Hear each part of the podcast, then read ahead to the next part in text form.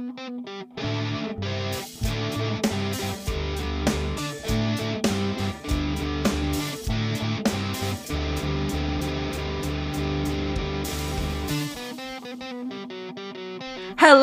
my name is Grey. And my name is Crystal. And this is Busty Asian Beauties, a supernatural commentary podcast where I, Sodu, have seen this show several times. And I, someone who only knows the show through social media, discuss every single episode of Supernatural from start to finish. Also, we are both Asian. Both Asian. Okay, so for today's episode, we will be discussing season 4, episode 2, Are You There, God? It's Me, Dean Winchester. Written by Sarah Gamble, directed by Phil Sgriccia. Mm. Phil's made some choices with the flashbacks in this episode. The flashbacks are so funny because They're, they're, so like, fucking stupid. Like I remember who these people are. You put them in the then sequence too. I think maybe perhaps it's like a fact the the fact that Supernatural is a what do you call this? Like an episodic show. Whatever. You know what I mean. Yeah. It's it's the, that's the reason why. Like because not everyone watches every episode. So like Which is why there's the then sequence. But the then sequence is pretty fun this time. it's so fun. What song was in it? Um, it's Lonely is the Night according to tunefind.com. I don't think so. I I mean, maybe it's a different different Lonely is the Night. Lonely is the Night. I mean, I'll like, Lonely is the Night is like an air supply song, right? Maybe it's different.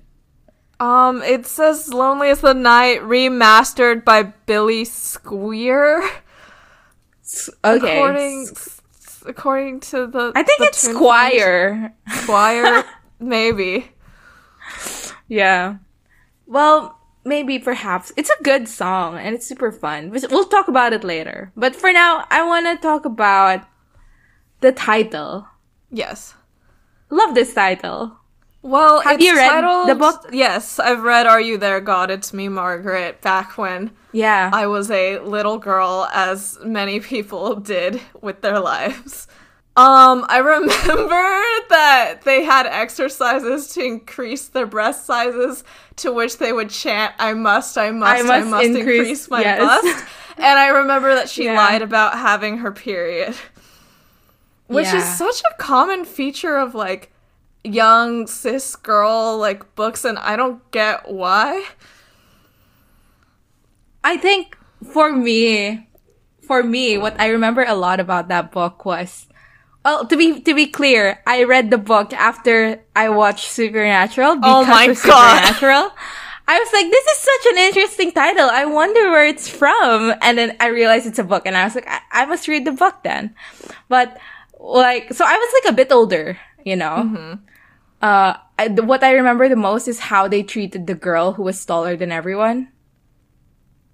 I don't You remember remember, that? that. Like there's a girl in this story who's like taller than everyone and she's more physically mature than everyone. And like they treated her like a piece of shit because like they treat her like, oh, she's dating someone older. Oh, she's like seducing the teacher because she's blah blah blah. And like I just remember like it, that was such a like like like it zinged my brain because I was like that person in in in grade school. Yeah. But like you're right, like it's such a fascinating look into like cis girlhood. Mm hmm. Right, I read the wiki summary book. for this book in preparation for this recording. Yeah. And that girl, didn't she end up it was like they found out that she was like like deeply Catholic and therefore felt like extra hurt by all the rumors going around about her. Yeah. Is that part of what zinged your brain? I mean, is it are you saying that it's because I'm Catholic? yes. Yes, I'm putting you in a box and I'm telling you to stay there. Okay. So um that's enough for our book review of Are You There God It's Me Margaret. Um That book is not at all related to this episode. I don't know Not why Sarah all. Gamble decided because, to like- snatch it. Well, because in Are You There, God, It's Me, Margaret, like, she has this, like, whole thing because her parents are different religions, right? Yeah. And it's like I want I'm I want to decide what religion I'm gonna have and if I mm-hmm. believe in God and all that Yeah. shit. And it's like here in this episode, Dean is like, is God there? Like, do I believe in a God? What's the deal? Mm-hmm. And I think that's the thing that they're aiming for. Yeah, but he doesn't menstruate on se- on screen, so like I don't get it. Yeah. I mean, it's guess it's a so. completely fascinating title by itself. Like if you even if you don't know what the what it's referencing, it's like a good title. Are you there, God? It's me, Dean Winchester. Yeah. Like it Yeah. slays. And all of that credit should go to Judy Blume instead of ignorant people just watching Supernatural and reading the book after the fact. I mean, it's a very American book, Yeah, no. and I'm not American, so fuck off.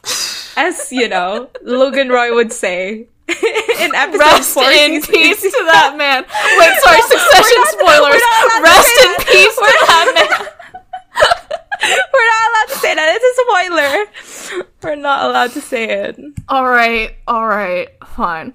Yeah. Um, so are you gonna ask me what I knew about this episode before going in? Yeah. Yeah. Nice. What did you know? Um, so first I knew that this episode would contain what I consider the horniest Steencast moment in Oh my all God, of yeah. history. Um, which is, you know, Cass shows up when Dean's sleeping. They have a very tense argument slash conversation, and then like the camera gets the closest it's ever gotten on anyone's face in the history of Supernatural. Um, and then Cass tells Dean that like he pulled him out of hell so he can throw him back in. Um, so I knew about that, and then I knew from our season three Q and A that this is the episode where Henriksen comes back as an angry ghost. Um, and I guess other people do too. Okay, so we start with the road so far. And as Crystal said, it's Lonely as the Night by Some guy, um some guy, not Air Supply. Billy, Squier. Squier. Yeah. I mean, imagine if it was the Air Supply song, though. That would be wonderful.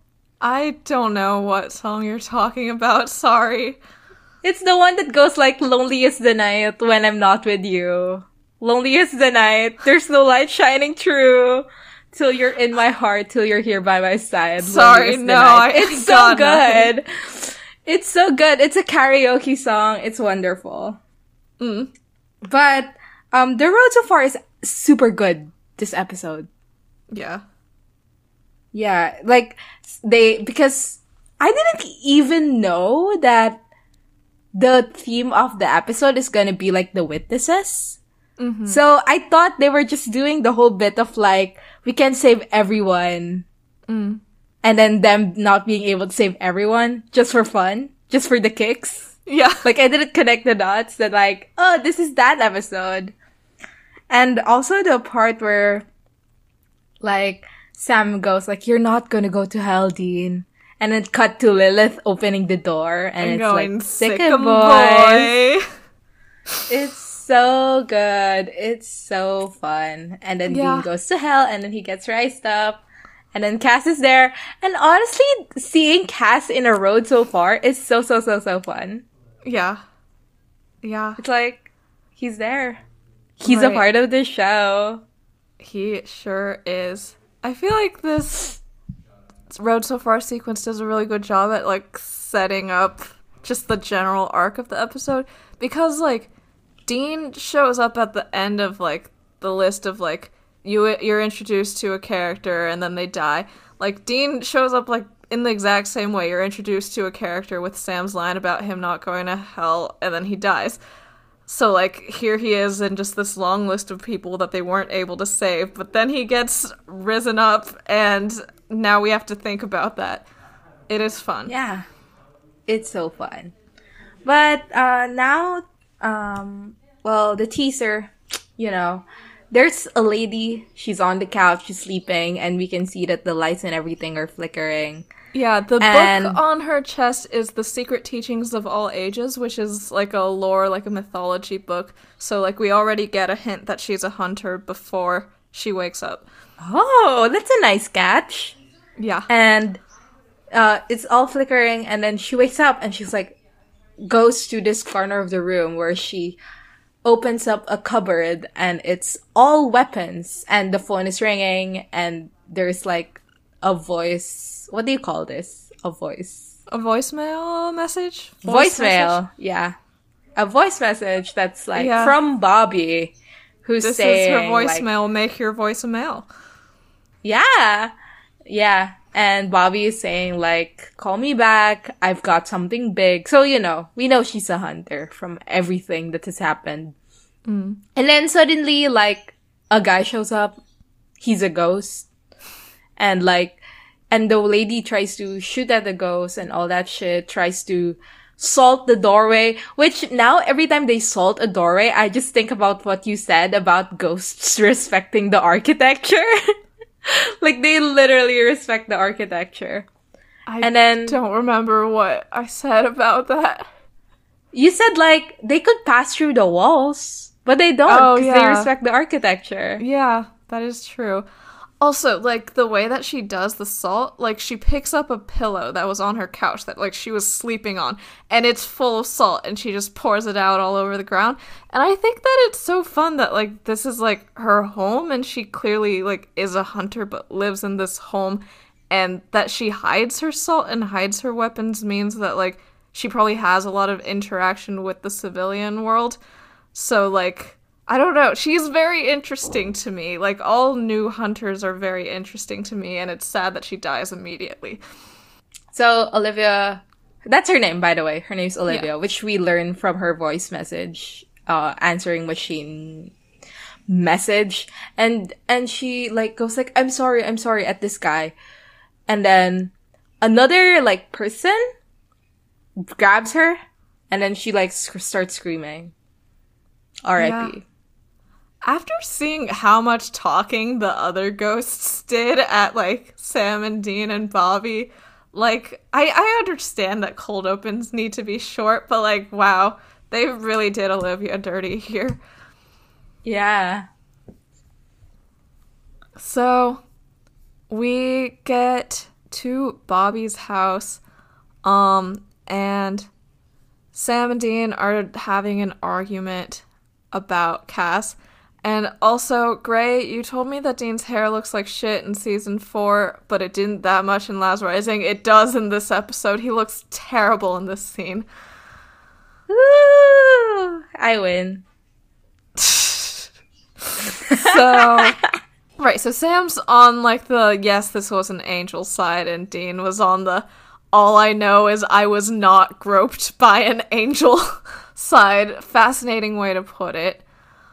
Um, and I don't know, this whole argument, I enjoy it after House of the Holies. It's a good argument.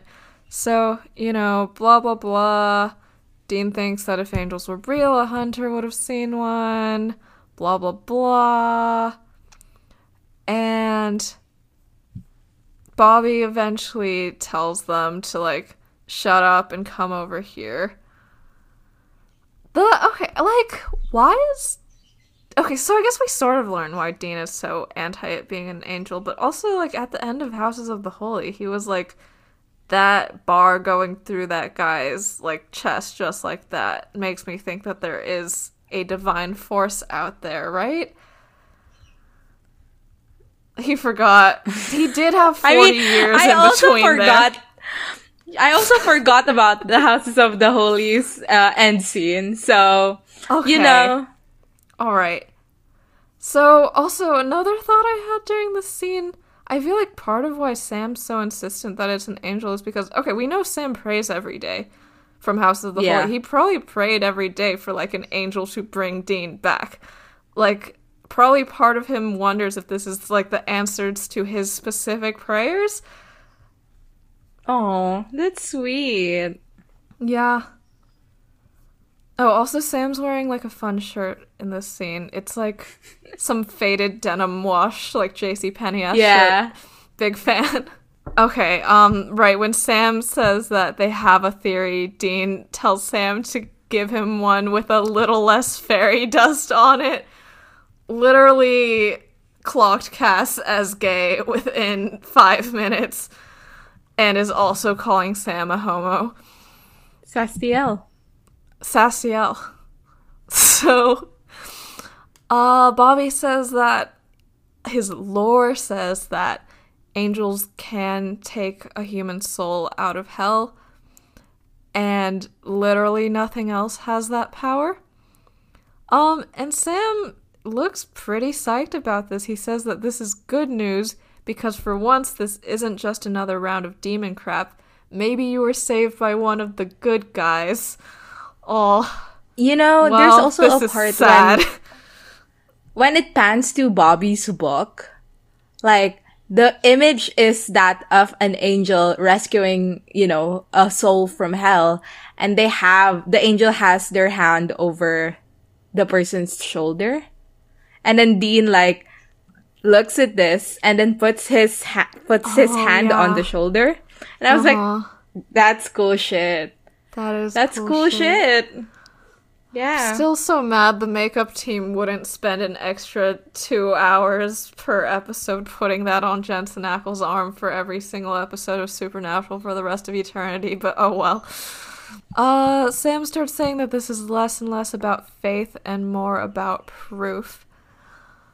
Um, and then Dean reveals that the reason that he's so like adamant about this not being an angel is because because why me? And then the dinkiest And then sad piano music. music starts playing, and I had to pause the episode to It's laugh and laugh and It's laugh. so funny. It's so funny. Like it's the most dramatic music ever. Why me? like what the fuck? And it cuts to like Sam and Bobby reaction shots too. They're like, "Oh wow, we're learning so much. Dean's being so vulnerable. Like, shut the fuck up." Anyway. Literally. Yeah, he says if there's a god out there, like he doesn't see why he would care about him specifically. Uh, he says that he saved some people, so that maybe makes up for the stealing and the ditching chicks. It doesn't. The stealing Um, is fine. Who gives a shit? yeah, stealing's fine. Um, yeah, and then he says that he's just some guy. Um, He's just a regular guy. He's just a regular, guy. He's just an innocent man. So, Sam says, you know, blah, blah, blah, you must be important to God. Dean says that that creeps him out, and Sam does, like, the sigh thing on that. And, like, do you think Sam's jealous of Dean? I have thought about this. He, he just, he wants to be God's special little guy, doesn't he? Like, a little bit? I think Sam wants to be holy in some way. Like I think I think I think it's reasonable to think that he he's thinking like why does Dean get to be a God's special little guy and I'm like literally demonic. But like I don't think that's something in this episode. Like I don't think that mm-hmm. subtext is in this episode. I think Yeah. that that's more towards you know the rest of the season and the show Yeah, that is true. If Sam was asked to be an angel vessel in like an earlier season, he would hop on that shit so fast though. Like I know that in my heart.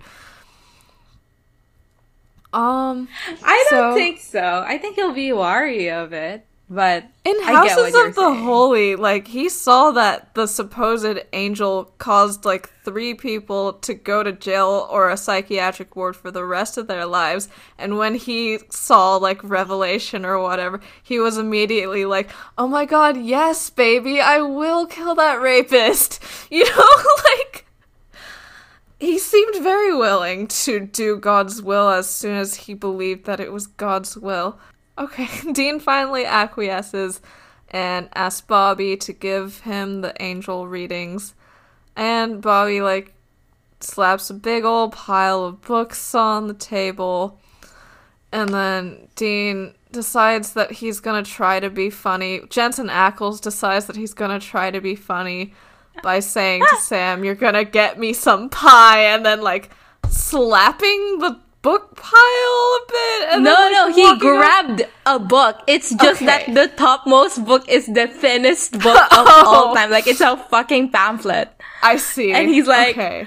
I'm gonna read this and I deserve some cake for it. Yeah. Yeah. The thing about this episode Did is I just that say I've cake? Never... I meant pie. thing about this episode is that they try to make jokes and I don't find a single one of them funny. Like it's not a bad episode, but every attempt at humor falls incredibly flat for me. It's completely fascinating to me that like they're really hammering home the pie thing this episode. Yeah. Why? And also, know. it like in relation to that, I I don't even know where I heard this, but like maybe it's one of those like YouTube shorts, which is my TikTok, as I like to say.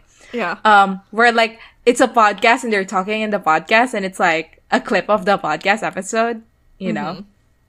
And there's one where they're talking about how cake versus pie.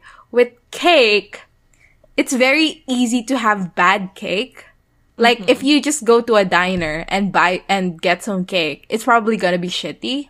yeah. But when you get good cake, it's really, really fucking good. But good cake is expensive. Good cake takes some time to bake. Good cake mm. takes a lot of like effort, blah, blah, blah. But like with pie, whatever tier of price point or like effort or whatever you're making pie with, it's always gonna be good. McDonald's but the tra- do slap.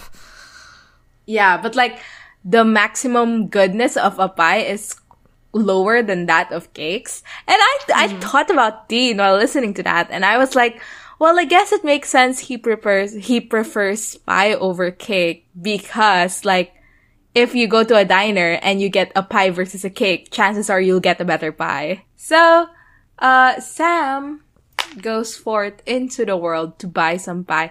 And like it's a whole thing. Like he's on the phone and he's like, "Yeah, Dean, I'll get the chips. When did I ever forget the pie?" and then like he turns around to look at the diner and Ruby is there and his face like goes like all serious and he goes, "I gotta go." And then he walks over to Ruby. She looks So great. Ruby starts asking, "Do you think Ruby looks great?" I mean, she looks great, obviously. yeah, she always Genevieve looks great. Cortese Padalecki is a very wonderful woman, like looks wise. Um, I love how I had to clarify that looks wise. Yeah, oh, she's That's wearing like a black like t-shirt with like rhinestones on it, like very 2000s and she has a black jacket with it. Um and I don't know, she's such an alive girl. Good for her. Mhm. I think um, I just really don't like her acting. It is a little bit rusty in this scene as well, I think. Like when she's trying to like portray strong emotion, like she tries too hard, I think. When do you think will she unrust? Um I don't know. I think we'll just get used to it. This is just the new Ruby. Yeah.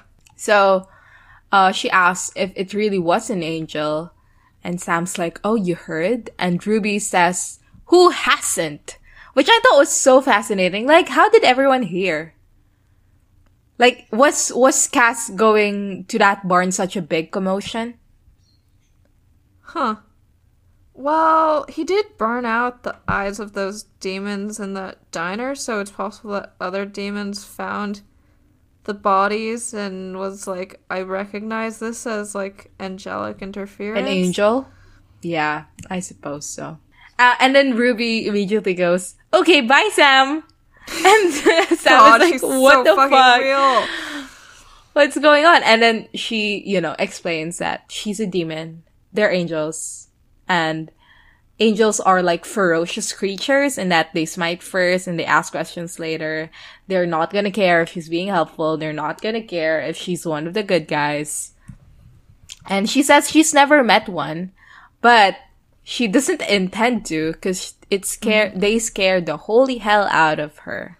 So, and and she says, "Watch yourself, Sam." And Sam says something that I was like, oh He says, "I'm not scared of angels." Yeah, sorry, babe.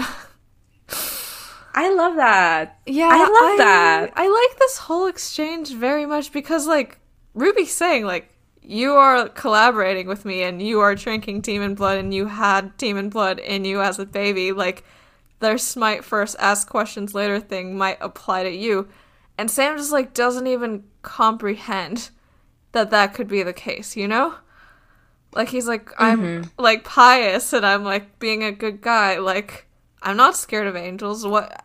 We're the same? No, we're not. But like not even like that self-aware, and it's it's fun. I like I like to see it. Yeah. So Sam comes back to Bobby's place. They're like in the scrapyard, and Bobby comes over and says that they're gonna start driving directly to his friend Olivia's house because she knows about Angel Lauren's stuff, so he's been trying to contact her, but she hasn't gotten back to him for three days. Um, Sam knows Olivia Lowry to be a hunter. Um, I guess I don't know. He probably heard about her from Ellen or something. Where is Ellen, by the way? Um, I don't know. She's chilling. She doesn't have a. She doesn't Bar have anymore. a bar. Or a Yeah, so, house? like- Yeah. I mean, is she, are they gonna show up in season four? I don't know. Who knows? I don't think they do. Where have they Who been for three knows? seasons or whatever? Yeah. Um. Right. So, also, like to note, Sam is in the Impala and he's the one who's like driving it back. But then Dean comes over and tells Sam to scoot so that he can get into the driver's seat. Um. So you know, I guess another tick mark in the who is driving the Impala shows the power imbalance between the brothers thing. Um, and yeah, Sam has forgotten the pie. It's very, very sad. So they show up to Olivia's, um, and they go inside, and she is dead on the floor. Incredibly gory, like so fun. Gory. Yeah. Um, and Bobby just Bobby like, immediately walks out. Look, yeah, and immediately walks out. And we find out later that it's just because he was like calling other hunters in the area, but like I like it better as just like an emotional response to his friend being dead and very gross on the ground. Like the second during which I thought that he just left because he was overwhelmed was like the most human I'd ever seen Bobby so far. But no, he was just being another plot utility guy. So yeah, um Sam and Dean see that there was a salt line, see that the EMF reader is like burned out, meaning that like whatever ghosts were here were like extra extra powerful. And then Bobby comes back in and says that oh like what I did during the 5 seconds I was outside was call a bunch of hunters nearby and found that none of them were answering their phones. So something is up sad. Um, oh, that nobody replied to Bobby's call. Yeah. And they do a whole sequence of like, um, like phone ringing for like another hunter. Mm-hmm. And then it's like, while the phone rings, it goes to his body and it's torn apart. It's pretty Yeah. gory. It's gory an stuff. incredibly ugly scene editing wise because they just do a bunch of like Yeah. flashes of parts of Cuts. his house, like they're on a fucking BBC Sherlock episode. And then, like, to be like clues, look, there's blood on the floor. I wonder what that means. Um, and then we see his body. It's quite Yeah. fun. Like, it looks like his entire rib cage has been like pried open to expose like his intestines and shit, you know? Yeah. Sam and Dean are talking to Bobby on the phone again. And they're like, yeah, we visited someone and, you know, they're torn to shreds. And then like Bobby says, I checked on Carl Bates and R.C. Adams Redecorated in red. in red. And it's, like, stop. It's, It's not so bad. It's boring. Yeah. You said a boring thing, Bobby. Yeah, and then you know, they're they're like trying to brainstorm what's happening, but Bobby's like, um, just go to my house until we find out what's happening, because like this is obviously attacking hunters, and then we go to Dean sleeping on the passenger seat, and Sam is like mm-hmm. driving, which I thought was so fun.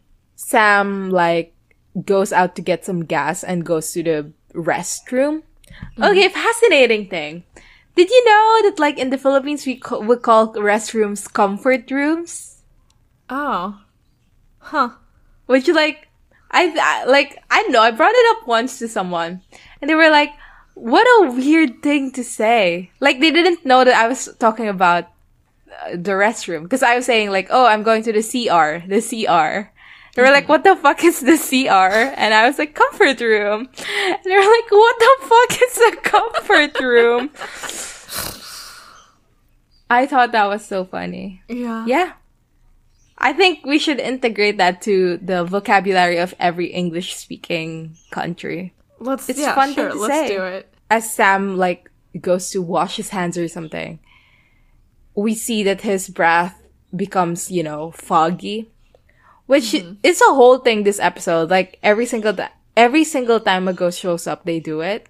Like there's just a foggy breath thing going on. Yeah. And then he sees Henriksen. Henrik from the reflection of the mirror. And like my first thought was it's fascinating that they send Henriksen to Sam. Yeah. Because I didn't know how the rest of the episode will pan out. And like, mm-hmm. spoiler, Henriksen ends up being like Dean's final foe. Yeah. And then Meg, who who shows up with Dean first, becomes Sam's final foe, which is what you would expect, Right. you know. But I think it's fascinating that they start off with it reversed, mm-hmm. like so we get both's reaction to the information, and Yeah. you know it's super fun. it is. And then Sam at first thinks that Henriksen survived, which he didn't. He starts Yeah. flickering, and it's like obvious that he didn't. Yeah. And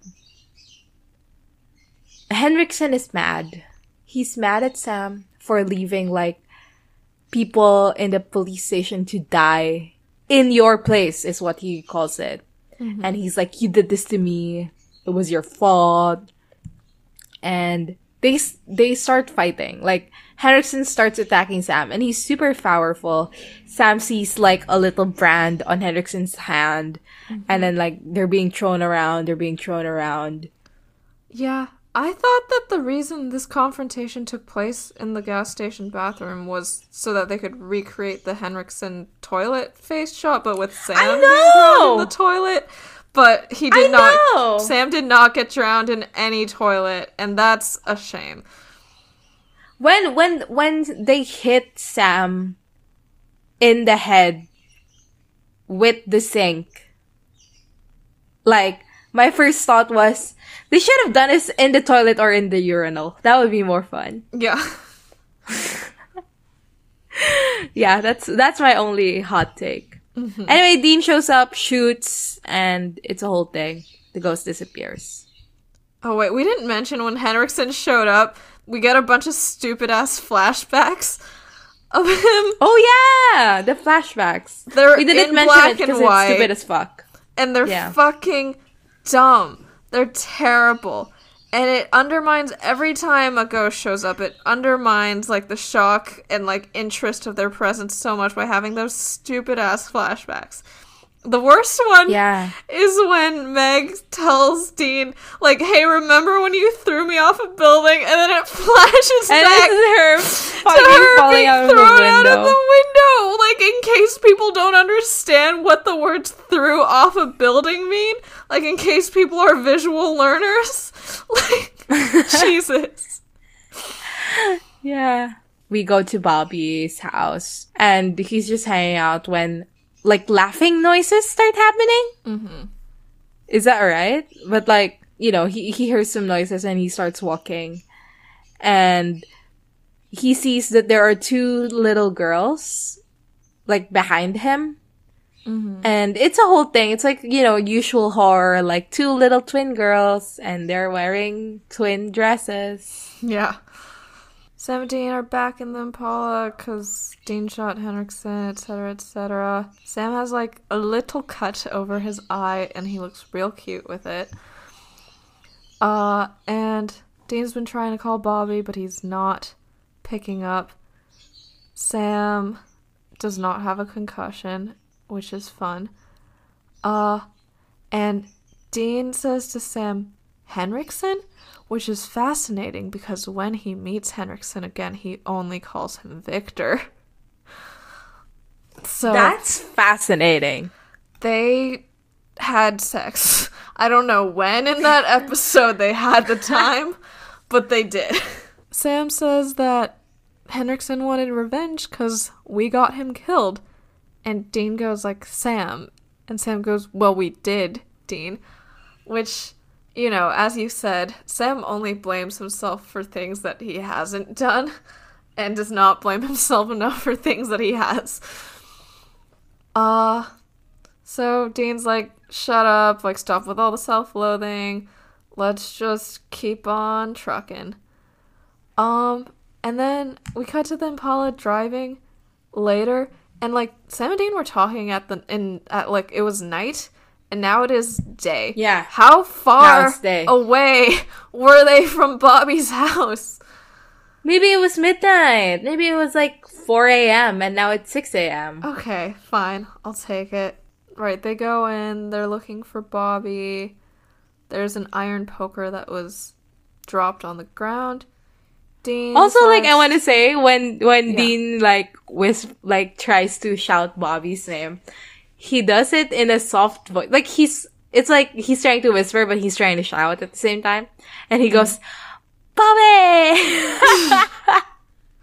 and yep. I love it. It's literally Bobby. It's literally Bobby. Um, so Dean says, I'm gonna look inside. Sam, you go search the junkyard. Uh, and Bobby is in the junkyard. He's like trapped in a car, and like the twins are like covering his mouth. Um, but Sam cannot find him. Um, and Dean upstairs hears a sound, and somebody appears behind him and that somebody is Meg Masters, the human vessel for the demon Meg. Um, and she looks different than Meg did in that she has like longer, like brown hair instead of cropped blonde hair. And like she's wearing a different outfit than Meg usually is, but she still has Meg's voice, which is a very good voice. Thank you for having that voice. So, you know, she appears and greets him, and then we get some ugly ass flashbacks to Meg.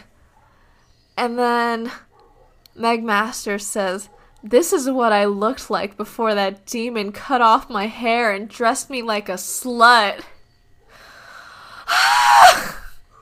And then they do flashbacks of Meg, and she's literally wearing like a full on jacket. Yeah, a jacket, like, like, a high collared shirt, like a higher collar than like human Meg is wearing.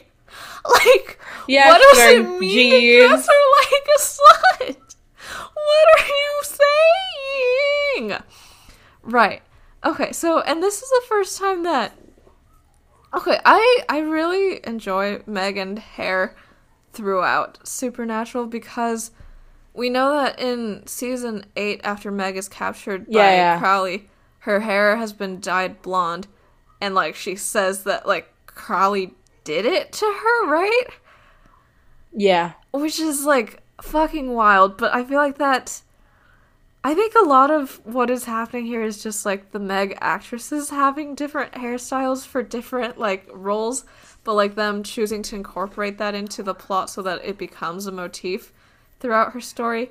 And I do find like Yeah. the the voluntary, you know, bleaching like turnaround while being captured by Crowley very interesting for her as a character. And I also feel like this is like sort of the first we've heard of a demon really doing a lot to modify the appearance of their vessel because a lot of times it's like this is a meat suit and I just use it to get around. Like they don't change their outfits or anything. But like Meg like she customized, you know? Yeah. And I I like it. I like it a lot. And also something else that this makes me think of is the headcanon that Meg 2.0 is not the original demon, but is like Meg Masters the human after she died and went to hell, like becoming a demon. Um Aww. which I like because like that maybe explains why the new Meg's vessel has like long dark hair and like she doesn't want to bleach it or anything cuz it seemed like that was her preferred look before season 7. So, yeah. I missed her. Good to see her again. Yeah. Um, and Dean goes, Oh my god, Meg? And she says hi, and then there's like a cut to ads. And, you know, Dean realizes that um this is not Demon Meg. This is Meg Masters, is in the girl that was possessed by the demon. And Meg is angry. Yeah. She's saying that like uh, I was a college girl, and then one night I just got jumped by the demon, and I was a prisoner for the whole time. And she was saying that she was awake the whole time, and she watched the demon murder people. And then Dean says like, "I'm sorry," and this is how Dean reacts to everyone. Like he just goes like, "I'm sorry, I'm sorry." Oh, yeah. And like it's I, at some point, like it's we see it like be a trick in a way because he's like saying, "I'm sorry, I should have saved you," while trying to reach out for a Gun. weapon. But Yeah. like in general, this is the vibe with Dean. Like, sorry, my bad. he literally says, "My bad." and then Meg is like, "Oh yeah, you're so sorry you had me thrown off a building," and Stupid ass uh, she says like, um, yeah, she said that she was waiting and praying that somebody would help her, but you know, Dean, who was supposed to help people, didn't help her. yeah. She's mad. Dean keeps saying sorry, and it's a whole thing. And like, yeah, it, it's like um just her, her kicking Dean around and shit. Mm-hmm. She's And so right. In the car, the two girls are like oh, holding Oh, well, Bobby the down. The last thing that Dean says before it cuts to Bobby is, "We did the best we could." Fuck off! No, you didn't. I mean, they didn't know. It's true that They they, were didn't unaware. know. But like, they should have known. Yeah, it is weird. They Like, should have known. in Phantom Traveler. Like they Yeah, exactly. exorcised a demon from the co-pilot, and he was alive after that, and he was a person before and after that. Like they should have known. There's no reason that they wouldn't have known. Yeah. They just didn't think about it that much. Which is what Meg is talking about. Yeah, Like, yeah, you just Meg's didn't think about it. About yeah, hunters just try to focus on killing the demon and consider the vessel a lost cause most of the time already, which is highly Yeah. unfortunate. Yeah. And then uh in back back in the outside world, Bobby is being held down by like two girls. They're like they have their hands on her on his mouth in a like stay silent Bobby type way. And then they're saying like, "Are you scared, Bobby? Cuz we were scared when the monsters came for us and you were right there and you passed by our door and you didn't do anything. You could have saved us, but you didn't do anything and it's a whole thing. And we start cutting back and forth from Meg to Bobby. With Meg's side, it's like she's saying that she had a little sister who loved her so much. And then when they found Meg's dead body in the morgue, the sister killed herself. Yeah. And And Meg, she's you saying know, that appeals to Dean's mirror instincts a lot with that. When she says, like, you know Yeah. how little siblings are, right? How they'll do anything for you. And I I like this a lot because I also think about how like when Meg was a demon, like she tried to like trigger Sam's Sam mirror instincts in Scarecrow by being like, oh, like my family like wanted to hold me back, but like I needed to like get out and be independent and stuff. And I don't know the way that human Meg fits into her human into her human family structure also makes me think about how like like right now she's like an older sister, so she's being a Dean mirror, but like back then like she was Azazel's daughter and like her demon brother sort of seemed like her older brother in a way. So like like how Meg's family position determines which brother she decides to like try to like relate to or whatever. Anyway, yeah, but this is not Meg. That's a different Meg. it is a different Meg, but I feel like like they are considering both of them in the way they write either of them, I would assume. Uh, she's saying that like the reason why her sister is dead now is because of Dean, and it's a whole thing. And then back in the car, like Sam starts opening up just random ass cars. Yeah. I respect that. I respect that. Yeah, same. He's like, Bobby, are you here? Bobby, are you here? And he's frying open trunks and everything until he sees like a reflection up in like an elevated car. I don't even know what the positioning is here. But oh, I thought what he noticed was he's- that the car mirror was frozen over for that car only. oh, I didn't know that. I thought he saw Bobby from the mirror. That's probably also part of it. he opens the door and then like it's a whole thing. Like Sam falls down and then we see a shot of Bobby like overlooking Sam. And I thought that was like so goofy for some reason. I don't even remember why. I was like, that's goofy. Indeed. Yeah. And then Dean takes a gun out and holds it over Meg and Meg says like, "Silly. You can't kill you can't like damage me with a gun." And then Dean goes like, "I'm not shooting you." And then he shoots upward to this iron um to this thing. iron like fucking chandelier and it falls over Meg. And then like as he falls backwards, he goes he says iron. It's so damage that Sam and Dean have wrought to Bobby's house over the years is incalculable. Incalculable, but also just the fact that he was like, it's iron, It's like to no one. to no one. Nobody's there. It's just him. Mm. Iron. He's so stupid. He is quite stupid. Uh, so we cut to a little bit later. Everyone's safe, and uh, Dean mentions seeing the brand, and Sam is able to recreate it from memory. And Bobby says, "Okay, let's go somewhere." He's somewhere so safe." smart. Yeah, he's This so guy has photographic memory or whatever that's called. Yeah, Photogenic memory? I no, don't it's think photo- so. photographic, I think. So Bobby takes them to the basement, and then he takes them to the famous panic room, which I know of as the place where they hold Sam for all his demon blood detoxes. Whoever came up with like the ceiling fan, like moving a lot and like light coming through, so like there's like a shadow that's ever shifting, and like the sound that's there the whole time, like deserves a raise. Like whoever on the set design department did that, because it is such a good feature of this space. Yeah. And like, it's fun.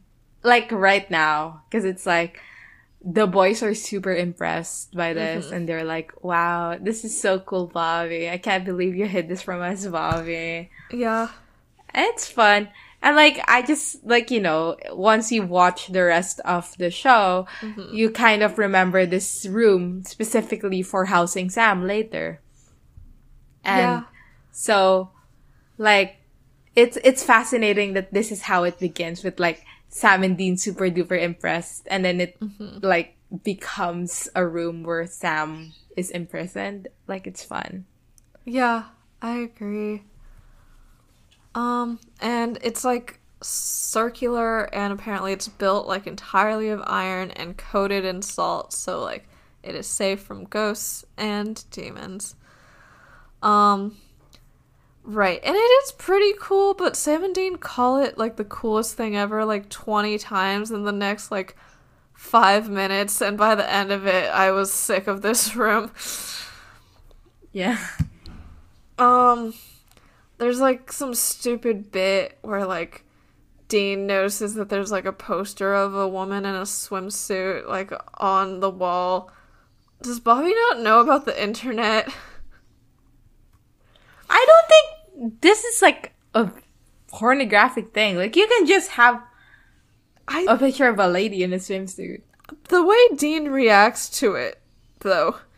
And also like swimsuit Yeah, I- magazines like, like, I don't think back in the day were the Bobby. closest that a lot of people got to porn or whatever. I mean, do you do you do you guys have in the US like those beer um calendars where it's like uh a lady in a bikini? Probably. Yeah. But this was just an image from a magazine. I mean, yeah, I suppose. You know what's fascinating is we have those calendars. We don't put them up, Yeah. but like we have a relative who works at the beer company. Uh-huh. and like it's so funny to say the beer company as if there's just only one. There is But, like in the one. Philippines there's in the Philippines there's like one big one. Mm-hmm. and like he works there and like so we always have at like a like during like christmas gatherings it's Yeah. like oh the calendars for the next year are out and he's like distributing them to everyone Yeah. and it's a whole thing i just think it's so funny That is pretty funny. and it's like oh who's the model this year and there is like oh it's her hmm, hmm. And it's a whole thing i think it's so fucking funny Good for the model this year. Uh, so later Sam and Dean are like making like either iron bullets or salt bullets for beating the ghosts. And Dean says, well, Dean just rediscovers the problem of evil or whatever again. Where yeah he's like, Didn't "Oh, he discover this earlier Sin in, the show? Yeah. I think so, and probably also in Houses of the Holy. God. Yeah. It's so annoying when people do this. Like, everyone's already gone through the why do bad things happen to good people debate. Like, Dean thinks he's being so smart for this. Like, shut up. Um, Well, we all have to start somewhere. I guess so. Alright, so he says that he can't believe in God because if everything's random, like chance, then it's okay for like random horrible things to happen to good people.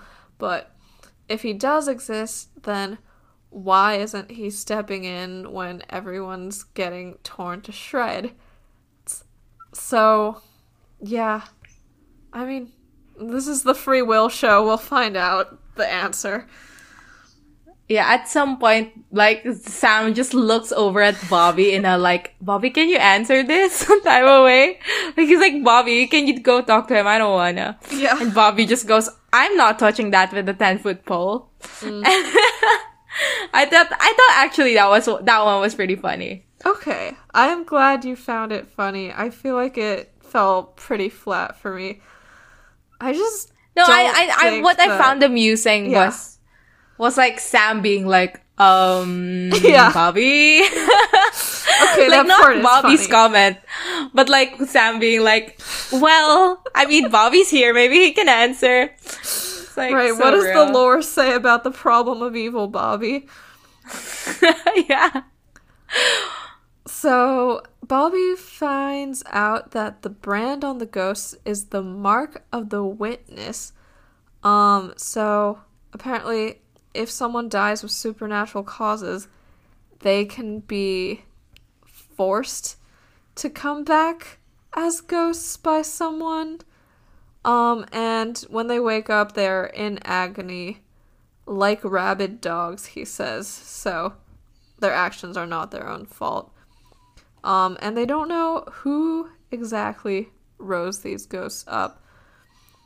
Um, and apparently, this event is called the Rising of the Witnesses, that is part of an ancient prophecy from Revelations in the Bible.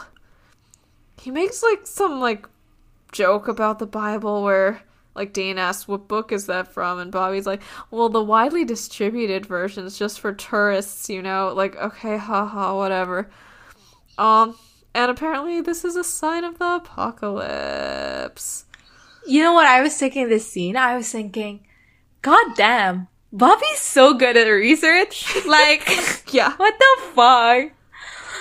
It could never be me. He doesn't even have PDFs. He can't even control F. Like he has to flip through books with his hand. He's he can't even control F. He can't even look shit up in Google Scholar. He doesn't even have those little rubber thingies that you put at the end of your fingers to make it easier to turn pages. yeah, he has to lick his finger. Yeah. Ew. Ew. So they they keep on talking about what you know the apocalypse is, and well, um, Sam asks like, okay, so what do we do now? And Dean goes, let's go on a road trip, baby. Like I don't know, fucking Grand Canyon Star Trek experience. Bunny Ranch, and I thought that was funny. Well, do, And- do, do you know what the bunny ranch is? No, no, Oh. is that a bad thing? um, well, it's not. Okay, well, okay, it's uh, one of the few legal brothels in the U.S. that is located Oh. in Nevada. Uh, it's like very expensive, I think. But um, apparently the the owner, who I- I think was alive at the time this episode aired, is like a fuck was he's dead was a fucking creep who like raped his workers a lot. So yeah. But that was not known Ugh. yet. I feel like that came out around 2015. Got it. Yeah. But yeah, no, it'd be so fun if Dean just wanted to go to like a petting zoo with bunnies, but I don't think that's what he's saying. yeah.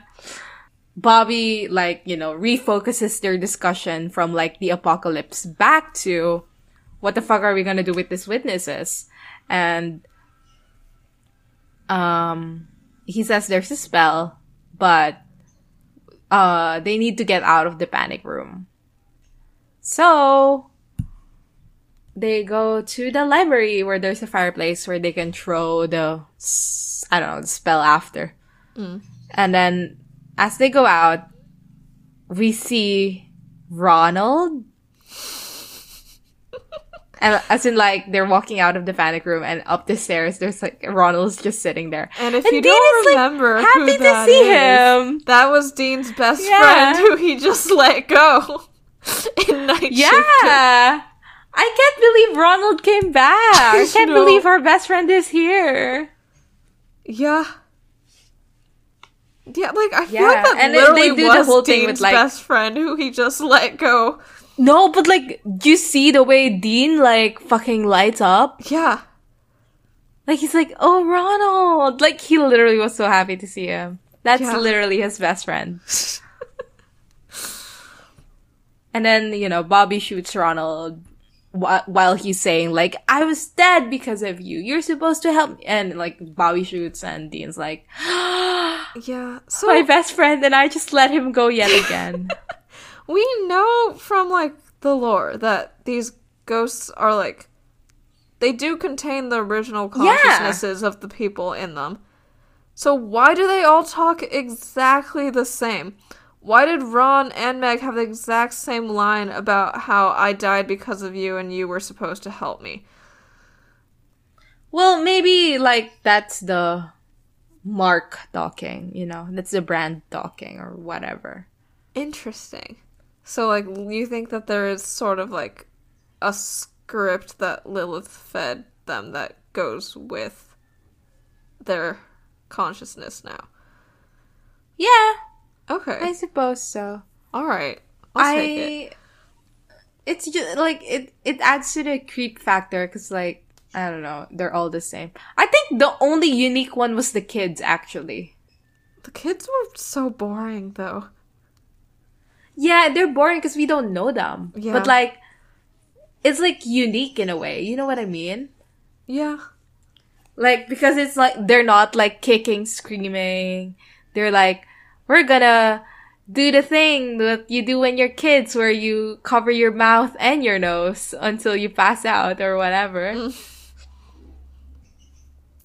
do kids actually do that? I don't I, know. I used to do that to myself. Like, I'm gonna see how long I cannot breathe. yeah. And you just cover your mouth and your nose. Yeah, I think I've done that, but I was always a weakling and I I never succeeded at getting past like 20 seconds. So, Yeah. And then um they go to the li- to the library and they start setting up. So like Bobby sends Sam to get something and then Dean to get something as well. The girls, like the twins, show up at Bobby and they talk to Bobby and then Bobby shoots. Like Meg shows up to Sam who's upstairs. at. Sam, she says that like I suffered for months being possessed by a demon, and now you're just doing the same thing. You're just like hanging out with Ruby. How many girls has she fucking burned through for kicks like me? Yeah. And then you're not sending her back to hell. You're a monster. Yeah. And then Sam shoots. Two things about this. Like first, I'm surprised that since she apparently can like read his mind and know everything, I'm surprised she doesn't bring up that he also got possessed by Meg. Or that he doesn't bring it up. Like they're like one Yeah. of the two people around who have had that experience. Second, we learn later from I knew what I know what you did last summer that Ruby is currently That- very yeah. ethically possessing her body. So Yeah. and that Sam is the one I mean, who they- urged her into that. They specifically do that to make sure that like They when fuck. they eventually have sex, like it's like not fucking weird and bad, you know. Yeah, I respect that. I respect that. I respect that. what? I mean, they do that to Cass as well. Oh right, they killed Jimmy Novak off so that in 503 Dean can make sure Cass doesn't die a virgin. Yeah. Henriksen shows up at Dean, and Dean says, Victor. And Henriksen goes, God, it's- Dean. Insane. The okay, like Dean Victor is so fucking real. Dean starts saying, like, I know it's my fault, and blah, blah, blah. The minute I heard about the explosion, I thought I should have known, I should have protected you. And, like, he tries to reach out for his gun, but, like, it gets flung out of the way. And then Henriksen says, and reveals that they didn't actually just die, like, from the white light. They were fucking tortured for 45 minutes. And then, like, Lilith skinned, like, Nancy. Mm-hmm. And then made everybody watch, and Henriksen was the last one to get filleted, I suppose. Yeah. We saw the white light though. Like this is a retcon. Maybe it's like white light is like to get them to another place where she can do her bidding or whatever. Okay. Sure. And like maybe it's like soul though. Like maybe like the souls are the ones that were tortured. Like that's also a possibility because they the bodies exploded. Like when it exploded, they were able to recognize the bodies. It's like Henriksen was here, Nancy was here. Uh, I don't think they were Right? able to recognize the bodies because they said that Sam oh, because they also said that died. Sam and Dean are there. Yeah, I suppose. Anyway, Henriksen says that like, why is it that I had to suffer and I had to die, and then you were erased from hell? Like it's unfair. Why do you deserve another chance, Dean? And then Sam comes in, shoots Henriksen. Yeah. And then they go to back to the library. It's a whole thing. Bobby's chanting. And then like wind is happening everywhere. This is the last line Henriksen says, right? We promised in the Q&A that we would actually talk about him this episode, right? But like I have no idea what to say. I don't want to force like a conversation. I mean, yeah, I feel like the main things to say about Henriksen is just that, like, he was set up as, like, a potential future hunter and ally, but they only did it to make his death more tragic. Which is annoying. I don't even think they made his death tragic. And they did, yeah, that's true. They didn't make his death tragic. It was just, like, sudden flash, whatever, whatever. And like even now that like he got tortured, like the whole the whole point is still like about Dean, you know, and all that shit. Yeah. And like why is it that Dean gets to have another chance? Like that's the main question. Yeah. That is true. Yeah. Yeah. So they're they're back at the library. Wind is everywhere. Bobby's chanting. The salt line is being unsalt lined. It's a it's a it's a fight scene basically where all the ghosts are trying to attack and they're losing salt bullets. And like Dean picks up a fire poker and starts slashing at these people. Sam gets cornered to a wall by a desk. And like he goes, uh, Dean, protect Bobby. Yeah. And Dean literally does such a bad job. Like bang up job there, Dean. Like because like a ghost literally um tries to get Bobby's heart at some point. Oh, yeah, Meg. Which we forgot to mention. Yeah. The way Henriksen tries to kill Dean is that he like reaches through his chest to try to stop his heart and he's only stopped by Sam shooting him with salt. Um and for Bobby's case, Meg I think like tries to grab his spinal cord through his back, which I think is very neat. Um but then yeah, doesn't doesn't happen. like Bobby um accidentally like lets go of the bowl and then like it's a slow motion thing where he tells Dean like the fireplace Yeah. and Dean like gets the bowl and throws it to the fireplace and the fire burns blue baby and Yeah. then the ghosts disappear. Yep.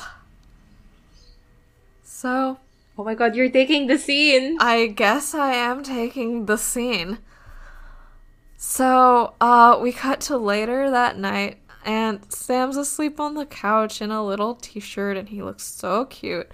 Um, and Dean's asleep, but then he wakes up, and guess who's in the kitchen, guys? Guys, guys, who's in the kitchen? It's fucking Cass. It's fucking It's Cass. Cassie. Ah, he's literally there. He's wearing his It's trench so, coat. His like- hair is messy. He looks amazing. Yeah. They do it so well. Like the vibes of season 4 cast is so immaculate. Yeah. Like, especially in this scene, I don't even know how to describe it. It's almost, it's electric. It's Yeah. like, like when Dean was walking towards him and it's like so quiet and like Dean is whispering and Cass is just speaking in his normal voice. Yeah. Like, I don't know. It's like, oh my god, it's so good. His presence is just like so like captivating. And I don't like what did they put in the water? God, it's so good. He's so good. Literally. Like, yeah, Dean, make sure that Sam's asleep before he goes to talk to Cass, which, like, why? Whatever, who cares? At least Yeah. we get this scene out of it. Um, so Cass lets Dean know, um, excellent job. with the witnesses. Um, he says that he was uh, made aware of what happened. Ugh, I love when he talks vaguely and in his dry little voice with his little face. He's so good. Dean does like a sarcastic, like, thanks a lot for like helping like save us, blah blah blah. Like his general, like, why isn't God interfering? Yeah. He says, you know, I almost got my heart ripped out of my chest. And I was like, I, I like that line delivery. Like, I, I like it. Mm. And Cass basically just Yeah. rolls his eyes and goes, "But you didn't." But you Oh, didn't. You didn't. I want him so bad. Yeah. You know, Dean's like, I thought angels were supposed to be nice and stuff. And Cass has his iconic line of, read the Bible. Angels are warriors of God.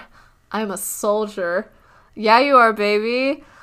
And, you know, Dean is not satisfied with this because Cass did not perform his soldierly duties, but Cass says that he is not here to perch on his shoulder and that we had larger concerns. And oh no, okay, the way he goes he goes like I'm not here to perch on your shoulder. Like on your shoulder. I love where Yeah. he chooses to like pause in his sentences. Like he's very good at drawing out the tension and like Mm. making it seem like he's like being very deliberate with all of his word choice and also like he like barely like like every word he manages to say it's like he's like just he's like deigning to give Dean like a sentence, you know what I mean? Like he seems like Yeah. just mildly annoyed the whole time and I love I love that vibe. You know, Dean's mad that, you know, there were people getting torn to shreds down here and he also asks where the hell is God if he even exists. And you know, Cass says immediately there's a God, but like we know that he is doubting somewhere inside of his mind or that he will be doubting and that is fun Cass says like his whole the lord works and dean says if you say mysterious ways so help me i will kick your ass. And then we get a fun second after he says that where like his eyes flicker a bit and he looks a little nervous where he goes like oh shit i just told an angel that i was gonna kick his ass. Even though the last time we saw him literally no human weapon could work on him and he was exploding the entire sky. Yeah. and Cass does like this thing where he like makes like an annoyed I don't know how to describe it, but he like lifts both of his hands as like a He's- okay, like He's thing. amused. Yeah. He's amused. He's He's like, look at this little guy. Look at this guy threatening me, yeah, making like telling me to fuck off and die. Like it's fun. yeah. He's a hater for real. Dean's a hater, and Cass is enjoying the haterisms. Yeah, truly, truly. Um, and he asks about, you know, the sign of the apocalypse stuff. We get like a fun shot where like after Cass did his hands thing, he's sort of looking off to the side and he sort of turns his neck back around to talk to Dean. But like something about the way he swings his neck in that scene, I'm just obsessed with it. Um he, you know, confirms that the apocalypse is happening and that there are 66 seals that once they're broken will start the apocalypse.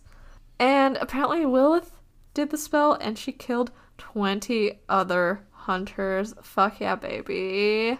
He also says that Lilith has a certain sense of humor, which is fun. Like, because we also know that Uriel's the funniest angel in the garrison. Like, I want to know what, like, the idea of humor is in angels' brains. Cass finally reveals that what happens after you break all the seals is that Lucifer walks free.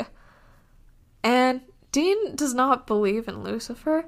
And I choose to believe that it's because of that one time in season three when he said, Speak of the devil, when Ruby showed up and Ruby said, I don't believe in the devil.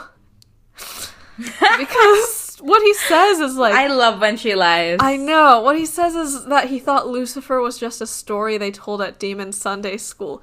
And like, you know, like a demon if like if they're being genuine saying like, "Oh, I don't believe in the devil." Like does give like that exact impression. Yeah, like it's like atheist vibes. Yeah. But Cass says, you know, three days ago you thought there was no such thing as me. And he reveals that this is the first time angels have walked among humans in 2,000 years. Which I guess Lily Sunder doesn't count because they don't actually interact with humans besides taking them as vessels. Like, Uh, that's true. That's true. That's well, I guess true. Lily Sunder is a human. Is she a human? Akobel's the angel, and she's a human, and they shack up. Is that Lily Sunder is her human person. Okay. Then yeah, I guess he is just lying. Yeah. They retconned that. They retconned that. And I love that. Yeah. Thank I'm God glad. they did. That episode's so fucking good. Dean's really mad about how, you know, the witness seal got broken even though they were able to send them back and how the angels have done a bad job at preventing Lucifer from rising again. Um Cass Yeah. says that they tried and he also mentions that six of his brothers died in the field this week, which is Yeah. the first time we hear about other angels. Right? And like I want to point yes, that's Yeah. true. But also I want to point out that this scene, like starting from the there are other battles, other seals. Oh, like oh, it's the. Dean, the choreography of this scene is such that Dean goes from looking at Cass from like um in front of Cass to going at Cass's side and leaning against like a kitchen counter or wherever they are. And then Cass moves to move in front of him. So the camera angles in this scene yes. are very close to their faces. So close. And it's like super tense. It's super tense. Yeah. And it's so good. Like, it's so good. like, Yeah. It's so good. like yeah, they are like breathing each other's air. Like they are it is intense. And Yeah. I really don't think Supernatural ever gets more close up on a face than it does in this scene. We see Yeah. Cass's beautiful, beautiful eyes. He's the only person in the world who doesn't have to wear brown contacts. I will allow him to Yeah. have blue eyes. Um, and he says, "You think the armies of heaven should just follow you around? There's a bigger picture here. Picture here. You should, You should show, me. some, some respect. respect. I dragged you out of hell. I can throw you back in." And then he disappears. then he disappears. Oh god, he's so hot. And like, there's there's also a moment there when they when where he like leans in further, Yes. and Dean turns his face away before he says, "You should show me some respect." And it's like, it's like so threatening. Like they do such a good job of making Cass actually like this cosmic being that's like he's not out to get Dean. He's not bad, yeah. but he's still terrifying. Yeah. If he happens to kill Dean, like because he's being annoying or an inconvenience, then so be it. Yeah, like he's not like Lilith where he's taunting Dean. He's just like, I'm just gonna stand here. And also, if you're annoying, guess you'll have to die. Guess you'll have to go to back to the 40 years of torture. And it's like, it's true. It's like, I don't know, cause like at this point in the story, it's not like we know that's not true. Yeah. Seeing it here now is like, ooh, ooh. And like we see that Dean is obviously shaken. Mm-hmm. Cause like Cass disappears and he like looks around like in a way that's like almost head shaky. And then he jolts awake. Yeah. And he's like, it's the same face he's making at the counter that he's making as he jolts awake. And it's so good. It is. It's very good. It's fascinating how they do like an entire episode that was so boring. Like not boring, but like the case wasn't like good. Mm-hmm. As we mentioned, like Henriksen comes back, Meg the vessel comes back, Ronald the best friend comes back, and it's a whole thing, but like as you said, older speeches were so generic. Yeah. were like they they they didn't feel like real people. Eh, or like they didn't feel like the people that they were. Yeah. and and they didn't feel genuine in their anger. So like it doesn't really impact you as strongly. And then at the end of this episode you just have this scene tagged at the end. And it's fucking amazing. And i'm not even saying this in like I don't know, like Destiel goggles or like Cassiel goggles. Right. But like, maybe I am. Maybe I am. I can never remove them. But, but like, it's just such, like, it's excellently shot. It's like, I don't know why, but like having Cass around in season four at the very least really just elevates, Yeah. elevates it so much. Yeah.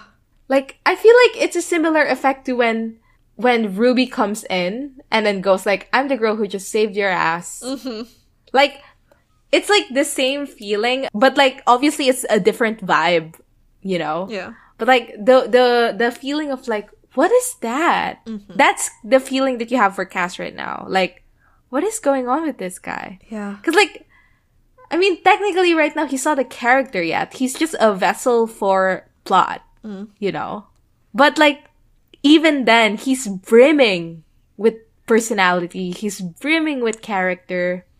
And like, not to give Misha Collins credit, but I think it's his fault. like, I think it's because of him.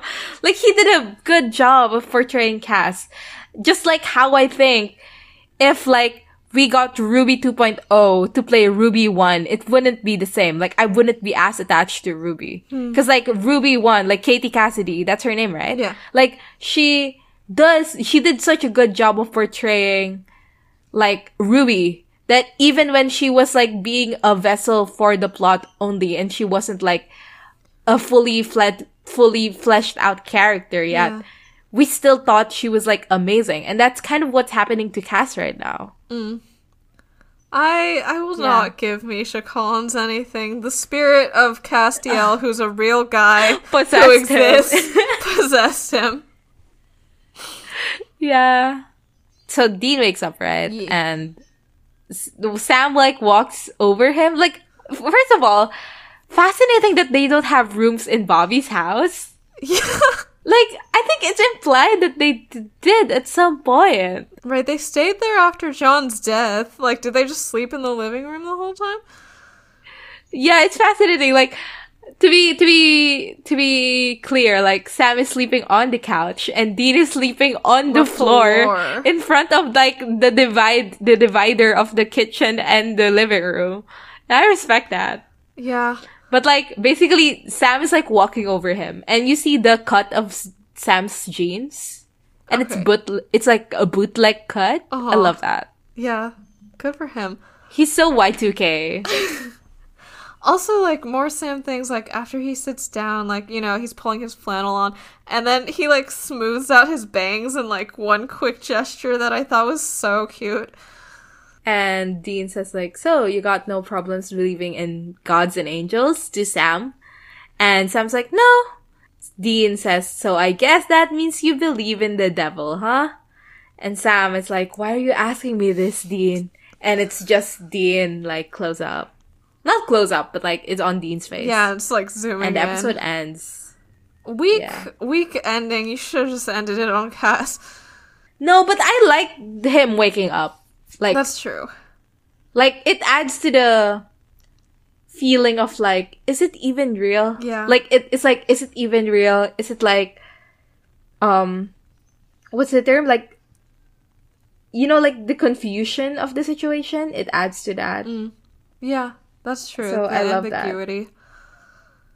yeah that's one term the ambiguity of the situation True. so what do we think about this episode I I liked Meg, like Meg Masters, the human coming back.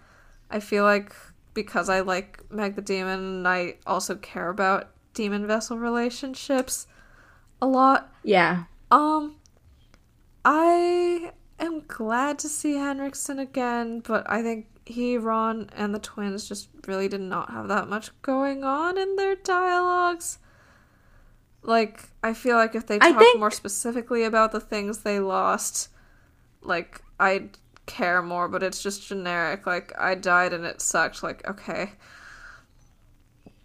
I think um with Meg, I like because like I don't know like I think there's this assumption that if you're uh or maybe it's my assumption that like if you're a vessel for a demon and then like the demon unpossesses you, you're like a good person. Like, you know what I mean? Like, yeah, yeah. the demon the demon is like worse than you so like i think a part of me especially because of how we saw meg the vessel die mm-hmm. she was still trying to be helpful Yeah. she was like nice to sam and dean and maybe that's what she is like like when she's not a rabid dog as Right. Bobby put it. But like seeing her be like angry and be like pissed off at Sam and Dean, mm-hmm. it's like fun Yeah. because like a part of you thinks that like oh she's not Meg anymore, so she's gonna be nice, and if she isn't, like I like that. Yeah, I do like that. Cast cast section was good. Cast Yeah, section but- was fucking excellent. Yeah, I mean, I feel like I generally did like this episode, but I feel like a lot of what they tried fell flat for me. It's just that they tried so many things that enough things worked for me that I was still interested. Hmm. Okay, what's our best line, worst line? I have I at the- top of my head, I have a best line and a worst line. All right. My best line is I am not here to perch on your shoulder. God, he's so hot. Because it makes me think of Cass like a little bird. Yeah. yeah. and he's does perching on a shoulder. It's Build a little birdhouse in your soul. I mean, also like the whole implication, like, Mm-hmm. you know, thinking about it moving forward, like, I'm not here to perch on your shoulder. But like, Cass literally does become like the angel on their shoulder. Yeah, he'll just wait here And- then. Yeah. Yeah. Oh, God! You just reminded me of that fucking episode. It's. I know people hate 905. But have you considered that, like, I'll just wait here then? That's what I'll do. Yeah. Have we considered that John and Mary, husband and wife, as that one Tumblr bringing post said? home a brand new life. Yeah. Yeah, his name is Sammy and I'm Big, Brother, Dean. A perfect family, or so it seemed. So it seems. Ah, so good. Um, God, best line. I feel like for for equality, I feel like I should pick a Meg line, but I can't. I can't find one. I just liked the general vibe of what she was saying. I think okay. I'm gonna go Yeah. with like Dean goes like, "Well, we thought," and she goes, "No, you didn't think." And she says like, "I was trapped in there screaming at you, just help me, please. You're supposed to help people, Dean. Why didn't you help me?" Cuz okay, that stuff gets old once more characters reiterate it throughout the episode, but I feel like at that moment it was quite impactful. Um and hopefully it shapes the way Supernatural talks about vessels in the future, and it shapes like what Sam does with vessels throughout season four. But I, I have no hopes. For me, my worst line is iron. Um, it's so stupid. Yeah, it's pretty dumb. I guess mine is this is what I looked like before that demon cut off my hair and dressed me like a slut, but just the dress me like a slut part. The cut off my hair part I'm quite interested in. But like just dress me Yeah. like a slut being juxtaposed with like the flashbacks of Meg like having no inch of skin showing is just incredibly stupid. okay, we have our spreadsheet. Yes. Um. I mean, there were t- tastes of misogyny, but like very small ones, I'd say, compared to usual. Yeah, I don't think it warrants a point. Yeah, and I don't. Okay, well, okay, we said that for the last appearance of every character, we would evaluate their storyline. So this is the last appearance But like, of Henriksen, kind of. it's not even but Henriksen. It's, yeah. it's not even him. Okay, so let's just skip that also. Yeah. Okay. Um, and I don't remember any homophobia, so I guess we've got zeros across the board. Oh my god, Sera Gamble. She won today. She did win today. I mean, the episode was boring, so like, that not that much. but- but- it's not that bad. Yeah. I mean, last episode was masterful, so. Mm. I mean, that's yeah. true. okay, I'm IMDb. what's your guess? I would say an 8.4. Okay. I feel like it's gonna be a bit higher than that. I'm gonna guess and because people are still writing the high of 401 and they still think that Cass is interesting and they might enjoy seeing these characters come back, so I'm gonna go an 8.7 actually. Okay, let's see. It's an 8.5. Oh, nice, you win. Editing weekends an otherwise great episode. Yeah, the editing sucks. There, there is something that bugs me so much. This is an otherwise fine episode of an entertaining program. Is it? I simply cannot forgive media pres- uh, representations of events whose primary basis is biblical myth- mythos, misnaming a book in their primary source material. Oh, The name of the book is The Revelation of Jesus Christ to John the Apostle. People fucking call it Revelations! The only acceptable truncation is the revelation. Oh my god! I immediately root respect for the writers of Bible themed fiction who don't get these simple facts straight. God, that's so funny. Um, someone ended their review with, and Sam, you always forget the pie. And why do you get to sleep on the couch and Dean on the floor? The man just got out of hell. He needs some rest. Sad face emoticon. So real. Misha Collins is so great as Castiel that even on the third viewing, this episode's greatest seed remains a single one he appears in. That should be telling enough. That's literally just Cass. I don't know who this other guy you're naming is. It's so heartbreaking that Dean thinks he doesn't deserve saving. The backstory is far more interesting than the main ghost story, although it's a neat little horror piece. That's true. Yeah, Yeah. yeah. Okay, I think that's it for this episode of Bu- Bu- Bu- Bu- Busty. Why? Why did you do that?